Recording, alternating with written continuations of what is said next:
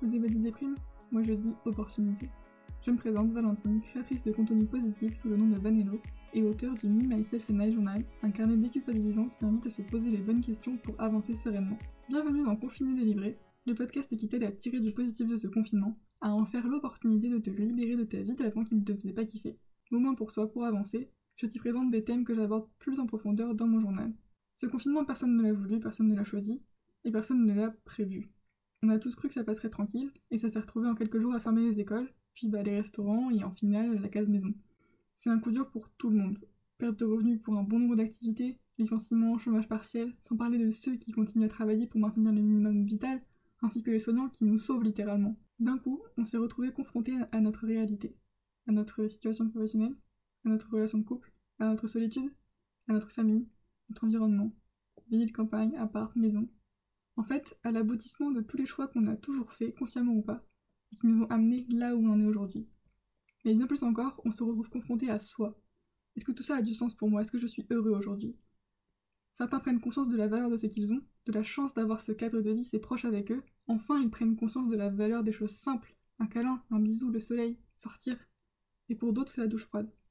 Cette pause obligée, c'est comme un temps d'arrêt pour se recentrer. On n'a plus le choix. À toujours repousser ces questions pour ne jamais se les poser, on continuait de foncer dans le mur, et là la vie, elle a fait que c'est maintenant. C'est maintenant qu'il faut faire le point, apprendre à s'écouter. Voir la réalité en face, même si elle est désagréable. S'il y a bien une leçon que j'ai apprise, c'est que oui, on peut se voiler la face. Clairement, je l'ai fait et je pense qu'on est tous passés par là un jour ou l'autre. Oui, on peut se persuader qu'on est heureux, même si on ne l'est pas. On peut même très bien arriver. Mais la vie ramènera toujours quelque chose dans notre vie pour nous faire ouvrir les yeux. Et à force de foncer dans le mur, de fermer les yeux, eh bien en fait, les événements sont de plus en plus difficiles à vivre. Rupture, maladie, burn-out, peut-être même décès d'un proche. Nous fermons tellement les yeux par peur de sortir du cadre qu'on nous a appris à respecter que l'on est prêt à tout pour rester dans cette norme. Mais ces éléments vont s'enchaîner jusqu'à ce que l'on accepte de lâcher prise, jusqu'à ce que l'on accepte de faire une pause, se reconnecter à soi et faire le point pour poser les bases d'une nouvelle vie, celle qu'au fond on a toujours voulu, celle qu'au fond on mérite, mais à laquelle on n'a jamais cru. Et aujourd'hui, avec le confinement, c'est comme si la vie essayait de secouer tout le monde. Il y a déjà eu des problèmes ces dernières années. La crise en 2008, de plus en plus de catastrophes naturelles, de plus petites épidémies, Ebola, H1N1. Mais on a continué à fermer les yeux, à surconsommer, tellement de choses dont on n'a pas besoin. On a continué à fermer les yeux, à garder notre soi-disant confort, à vivre le métro boulot dodo auquel on nous a habitués, mais qui en fait nous étouffe. Et aujourd'hui, on n'a plus le choix, on est obligé de s'arrêter. Et c'est là en fait que les questions arrivent. Est-ce que ce n'est pas le moment d'enfin faire ce que je veux? Mais en fait, qu'est-ce que je veux vraiment? Quand ça fait des années qu'on a suivi le mouvement, qu'on a commencé nos études, ouais, j'ai aimé bof, mais bon, j'étais dedans, j'ai continué. Que du coup, bah, on a pris un taf. Ouais, c'est pas ouf, mais bon, ça paye le loyer, ouais, ouais, je verrai un jour, peut-être, ouais, peut-être je ferai un truc, ouais, peut-être plus tard, un jour, peut-être.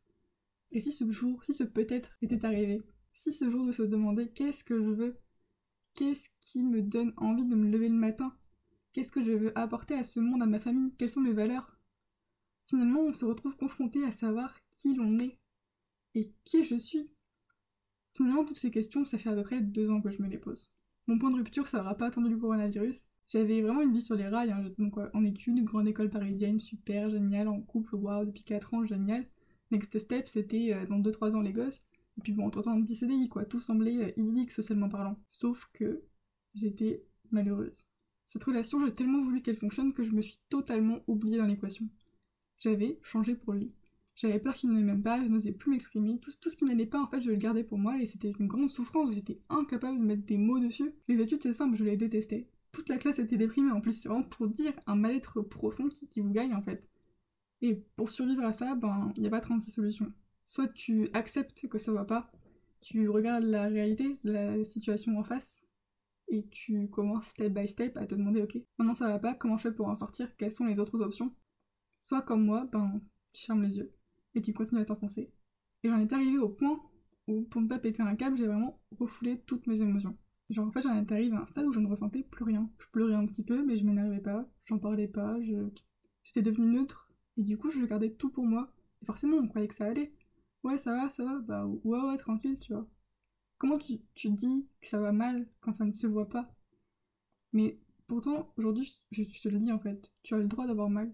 Tu as le droit de ne pas aimer ta vie, même si socialement elle semble parfaite. C'est juste qu'en fait, elle, n'est pas faite pour toi. Chaque émotion est légitime, et se sentir mal, c'est ok, c'est un fait. Quand on se sent mal, c'est pour une bonne raison. Et pas besoin d'attendre la dépression ou le burn-out pour passer à l'action, pour se poser des questions, faire le point. Où j'en suis aujourd'hui, où je veux être demain? Et maintenant, comment je fais pour y aller? Et donc, ben, deux ans après, il y a toujours des hauts et des bas. La question, en fait, c'est pas de ne plus avoir mal. Parce que vraiment, chaque émotion négative a du sens. Si on a mal à un instant T, c'est pour une bonne raison. La question, c'est de mettre des mots dessus, d'apprendre à gérer et voir comment transformer les événements qui nous arrivent en opportunités.